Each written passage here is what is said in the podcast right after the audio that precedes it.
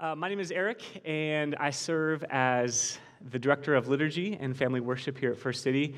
And it is truly an honor um, for me to open up God's Word with you this morning. And so today we're going to be looking at Psalm chapter 29.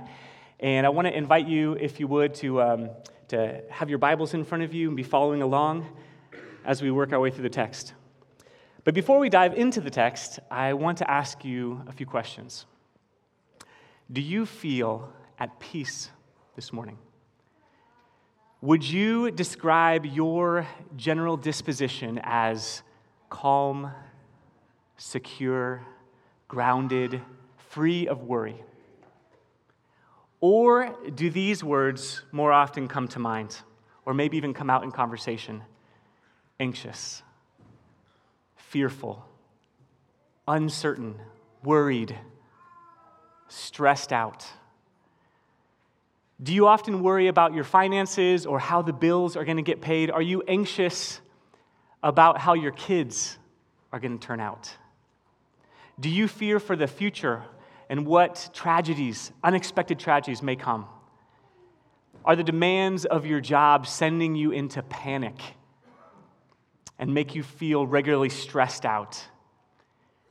Do you find yourself frequently worrying about what's going on in the world with all the wars, political strife, viruses, inflation, atomic threats, on and on and on, right?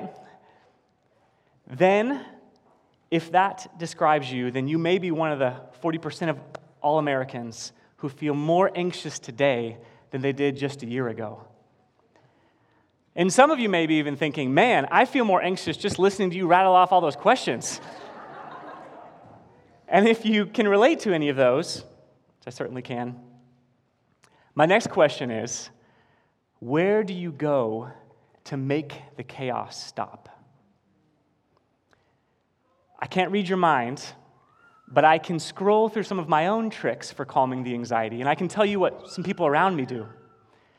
We come up with a master plan of how to create a more peaceful environment around us.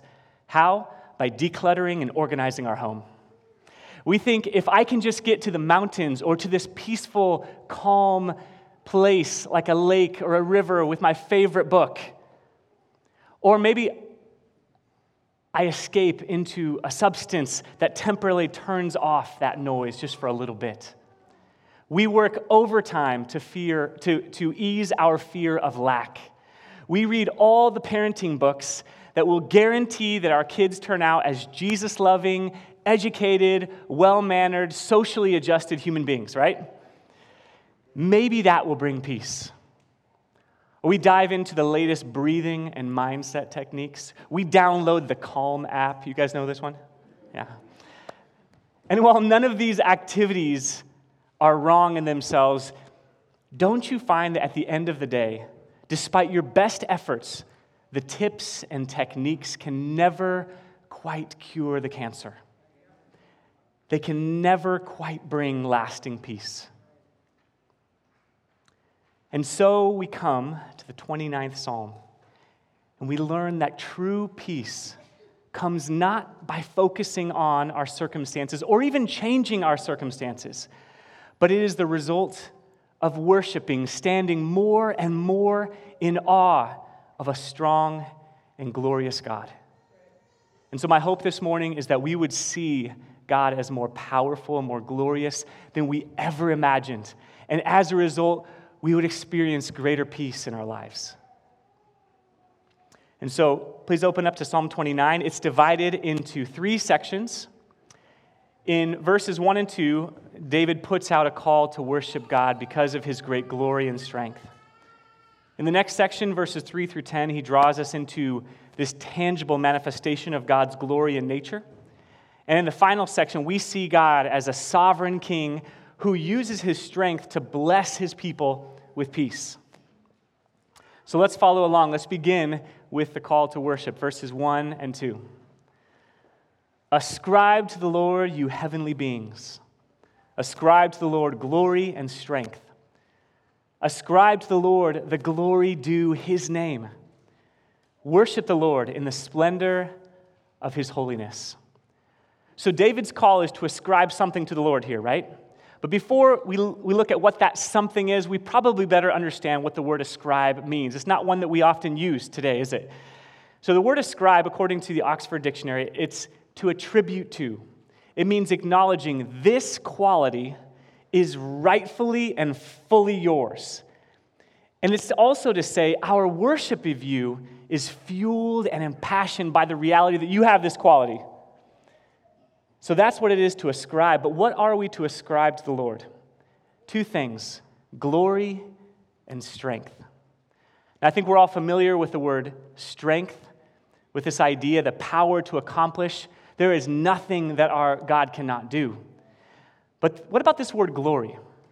Okay, we use this word all the time in church and maybe in conversation with our Christian friends.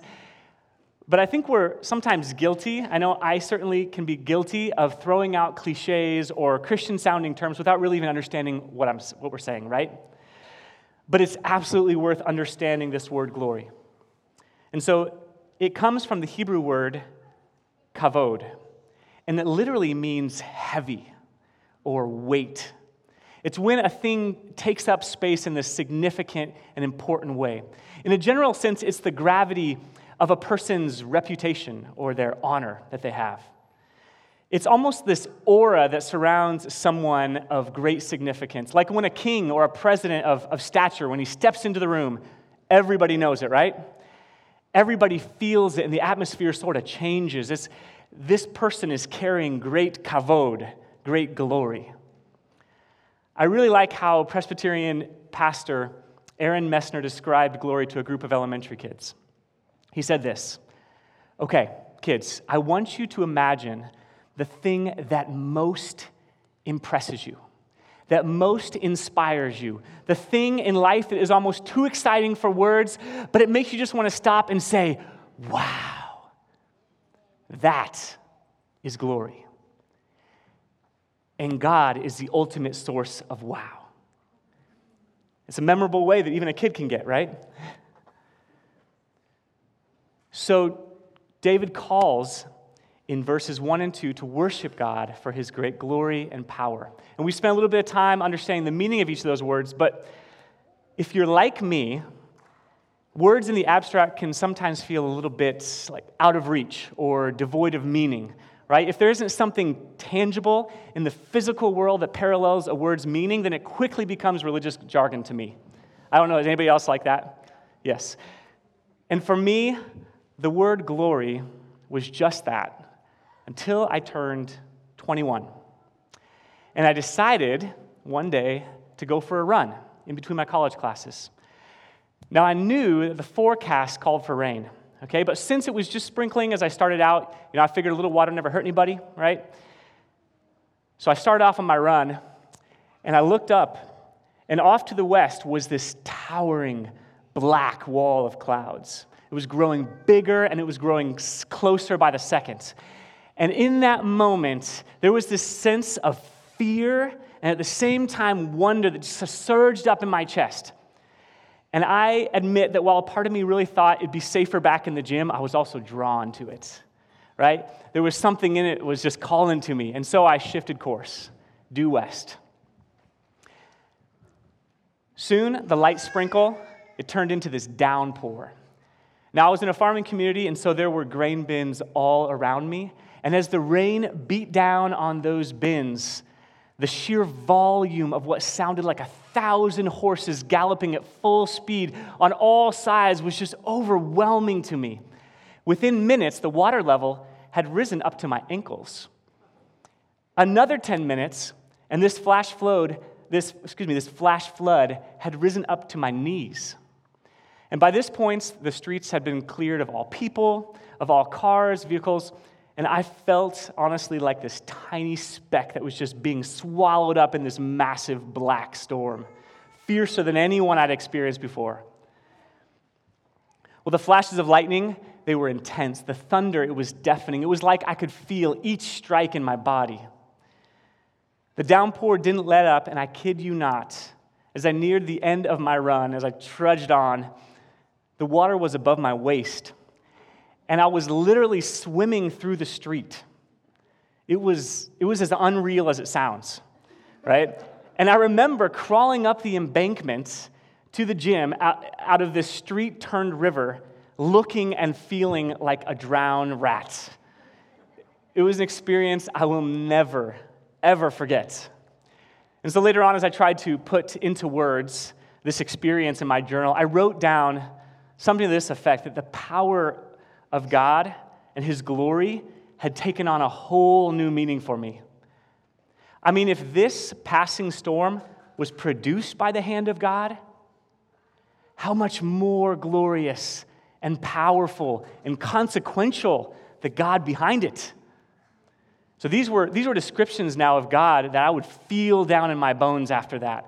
And no doubt, all of you living here in the Midwest, each of you have a few thunderstorm stories to tell of your own, right?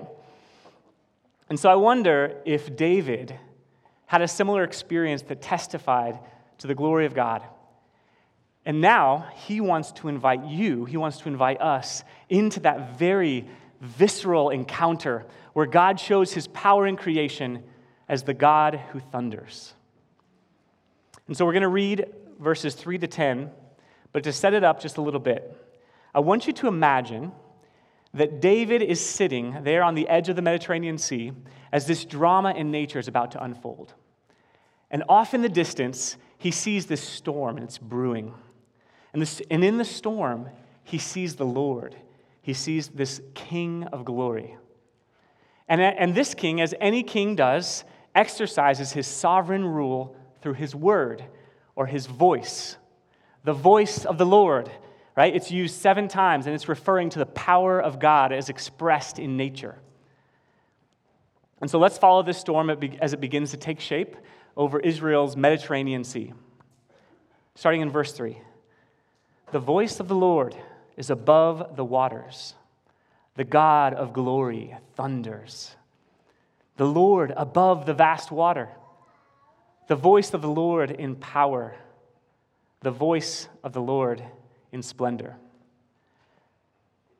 Now, the imagery of the waters brings to mind Genesis 1 when the Spirit is hovering above the water. Do you remember this? And then, with the power of his voice, God speaks and the world comes into existence. Unmatched power. But the waters also brings to mind something else. So, to the ancient Jew, the waters weren't actually typically a very peaceful image, but they were associated with chaos, with disorder, with destruction, with death, trouble. For example, Psalm 69, this may be familiar to you. David's overwhelmed. He's crying out to God, and this is what he says Save me, O God, for the waters have risen to my neck. I have sunk in deep mud, and there's no footing. I've come into deep water, and the flood sweeps over me. But notice here in Psalm 29, the voice of the Lord is above these troubled waters.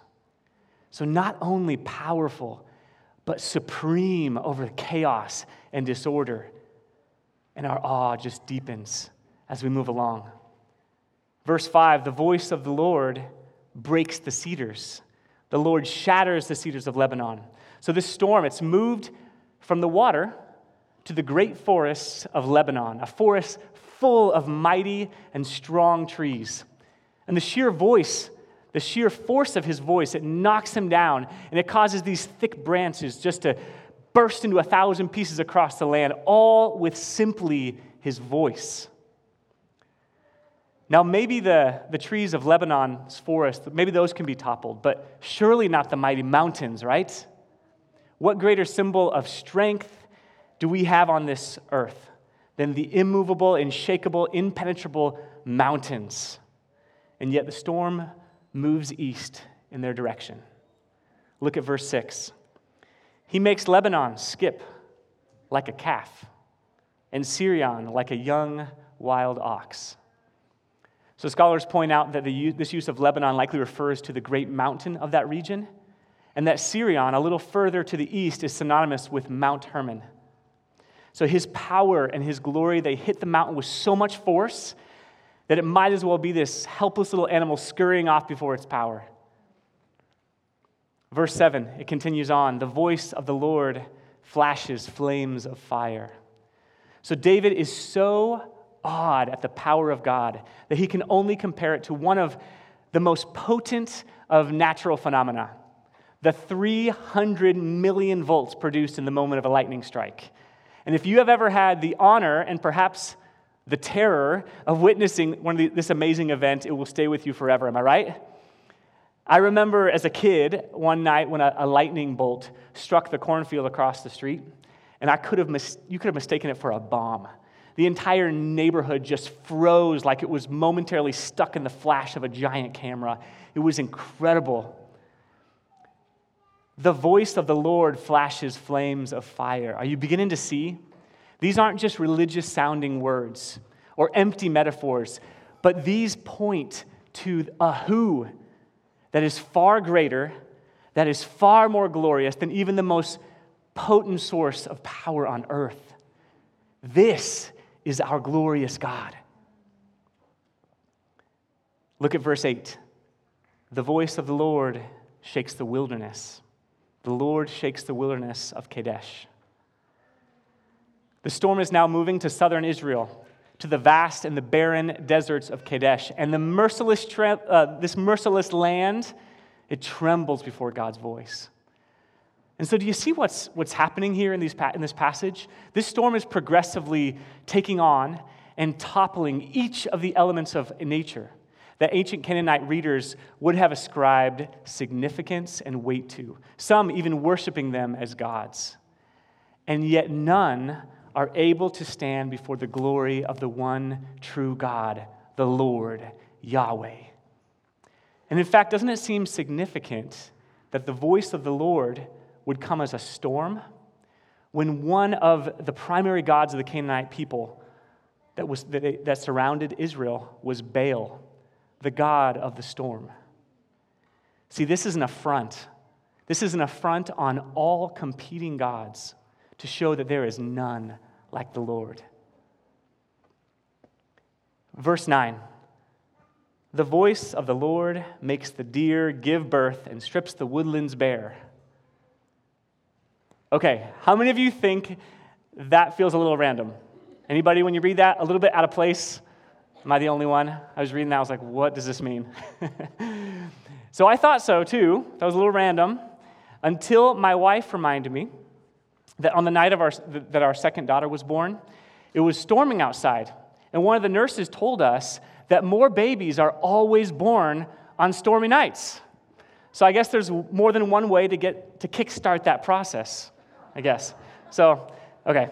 But in all seriousness, right?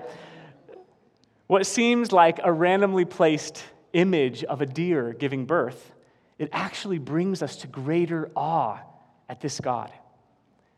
The voice of this mighty, thunderous God also brings forth the fragile, delicate life of a deer in the middle of the storm. The Lord has both the power to take life and He has the power to give life. He is sovereign over all of it. And after such an unforgettable display of power, splendor, and glory, David says, he says that the response to this is an eruption of praise. Because, in case that word was empty religious jargon to you before, how can it be any more as the people gather from all around into the temple of our great God and all cry, Glory! I love the way that this same pastor, Pastor Aaron Messner, he, he comments on this verse and he says, As the Lord plants his footsteps in the sea and rides upon the storm, the people of God fall to their knees and they cry, Wow! Worthy is the Lord. Weighty is the Lord. Significant is the Lord. Wow! Glory. And may that out be our response today. Verse 10 The Lord sits enthroned over the flood. The Lord sits enthroned, King forever. And so, uh, friends, I, the next time that you find yourself face to face with a mighty Midwestern storm, face to face with, with the majestic mountains of Colorado, on the edge of this vast arid desert, or maybe the next time you witness the birth of an animal or of a child.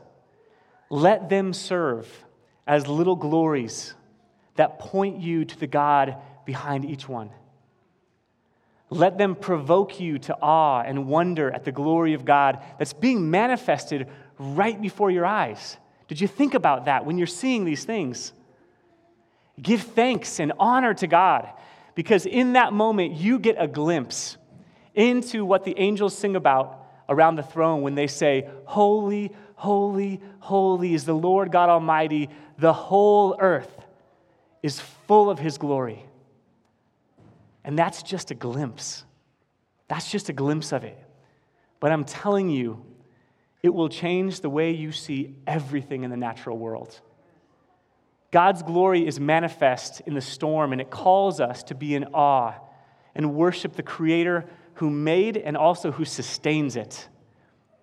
The world will just come alive to you with majesty and with wonder and the beauty of God as He reorients the awe of our hearts towards Him and towards His glory. And so I hope that's one thing we take away from this passage in Psalm 29. So listen, if Psalm 29 ended right there with verse 10, with this epic account of the glory of God in the storm, he would be fully deserving of our worship. He's the creator of everything. He can give and he can take away life. But the psalm doesn't end there. And the text actually takes somewhat of a surprising turn. Read with me verse 11. The Lord gives strength to his people, the Lord blesses his people with peace.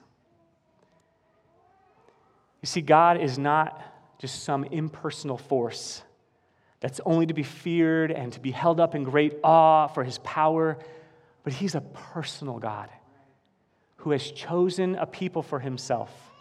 He's a God who gives generously. He's a God who blesses freely. God's glory is far greater than just in the way he shows his power in and over nature. And so we read the Lord blesses his people with peace. But how exactly does God do that? How does he use his strength to bless his people with peace? Now we have to read it through the mind of the original audience first, right? The people of David's time, they could see glimpses of the way that God had blessed them with peace. God chooses their father Abraham. He saves Noah and his family from the flood. He delivered them from slavery in Egypt. God had given these great victories to King David, and they enjoyed seasons of rest and seasons of peace from their enemies.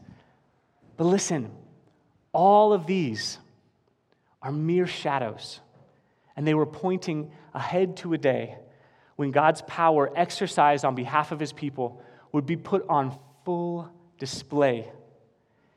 And it was in his promised Messiah, Jesus. So, 2,000 years after this psalm was written, a baby boy was born that the prophets claimed would be the king of Israel. And yet, this baby was not born in the palace of a king.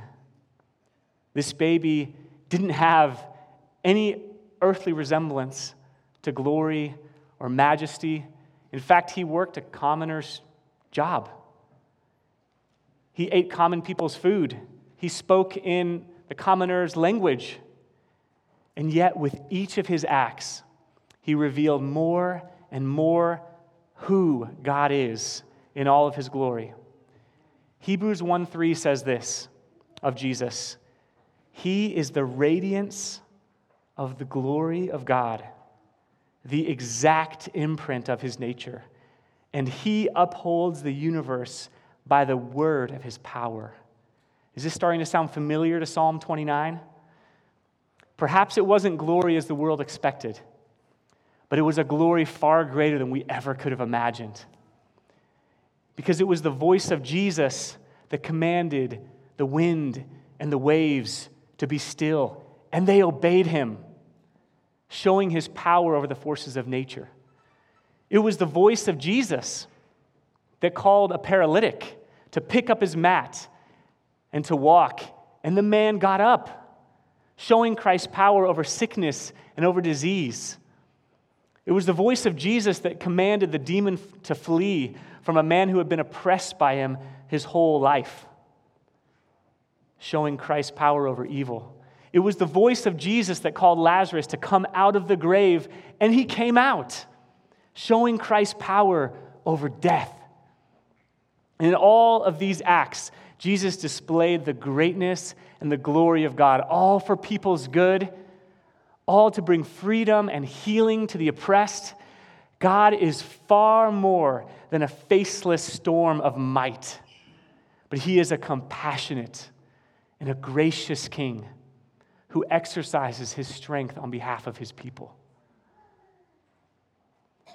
But, church, Jesus displayed His glory and His power in no greater way than this. Romans 5 says that we were enemies of God because of our sin in defiance of his holy character.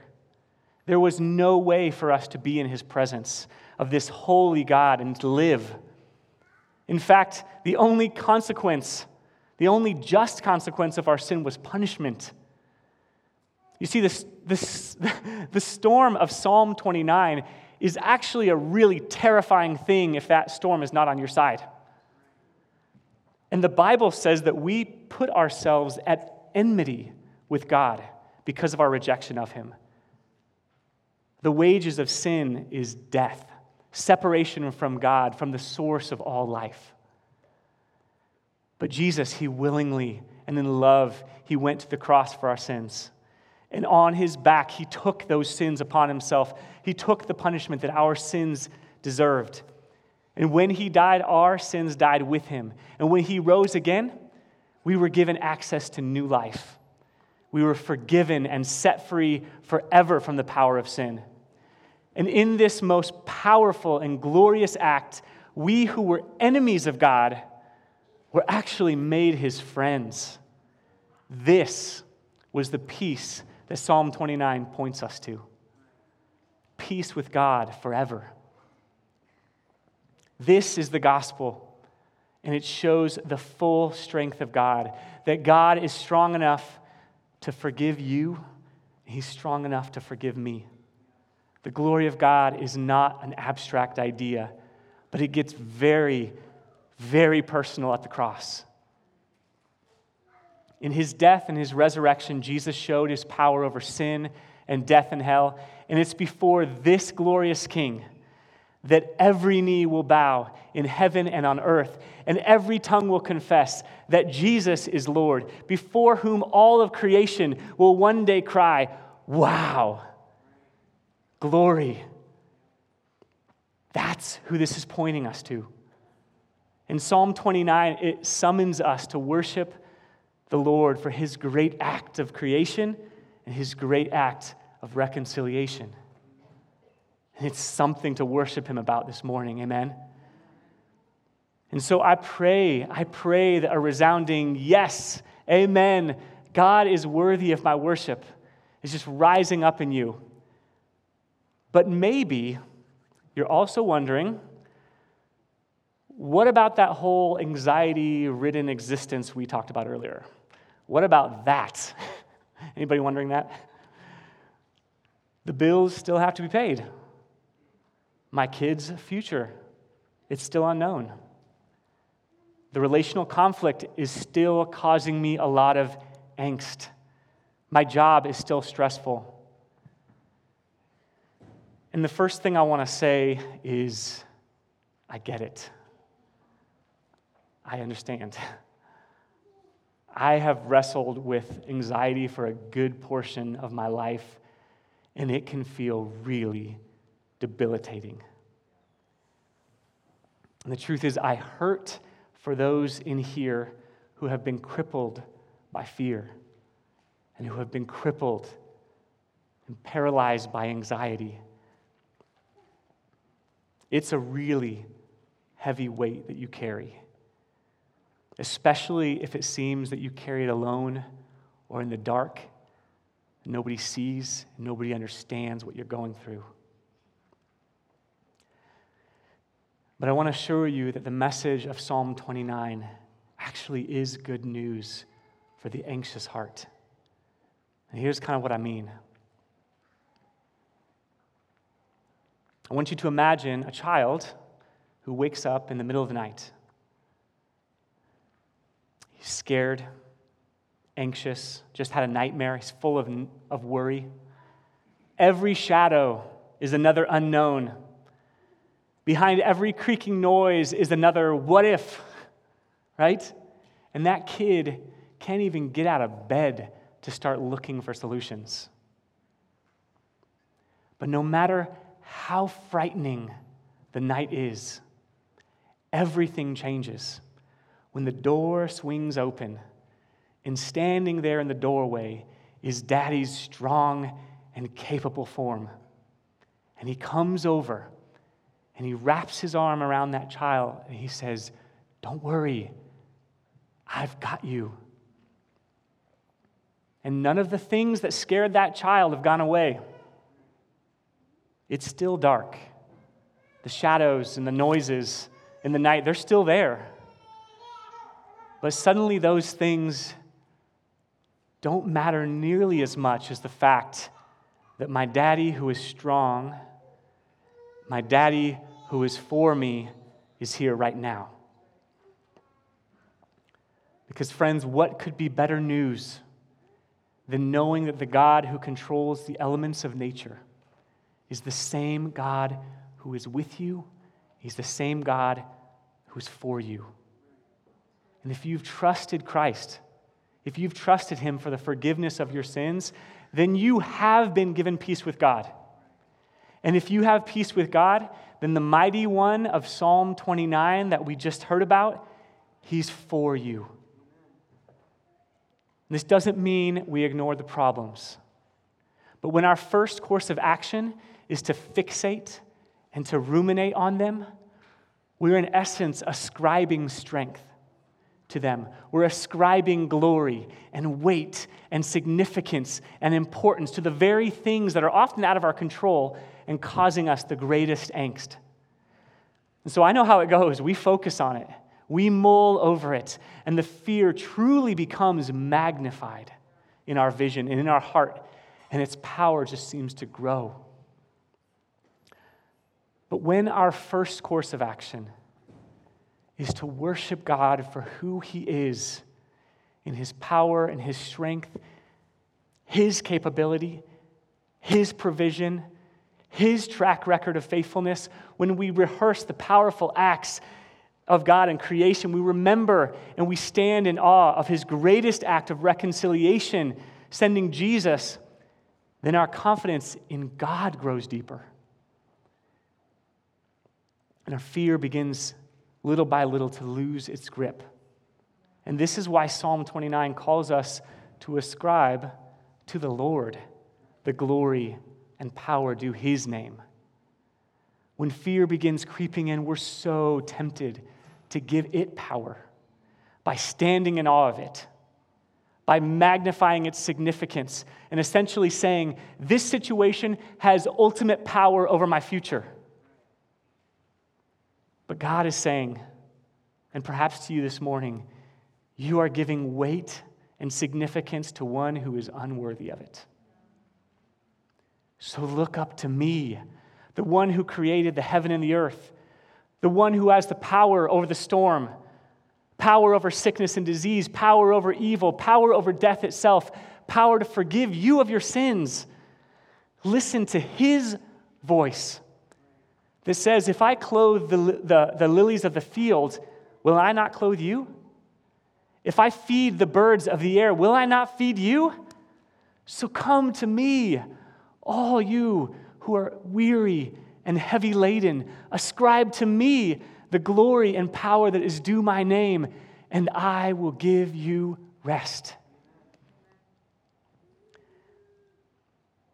As you look to the Lord in awe and recognition and gratitude at his sovereign authority over all of creation, over all of history, over your history, little by little, by his grace, the anxiety begins to lose its power as it's crowded out by a new and more glorious vision of a capable God who loves you, who cares for you, who's proven his faithfulness time and time again to you.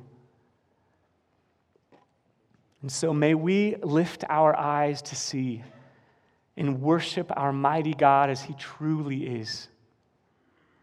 And may we be in awe that he has exercised his strength on behalf of his people, on our behalf, to bring us peace with himself. And when you wake up tomorrow morning and all the worries and the anxieties of the day are ringing in your head, which they're sure to do, may the words of this great hymn ring even louder. Fear not, I am with you. Oh, be not dismayed. For I am your God and will still give you aid. I'll strengthen you, help you, and cause you to stand, upheld by my righteous, omnipotent hand. So, would you pray with me?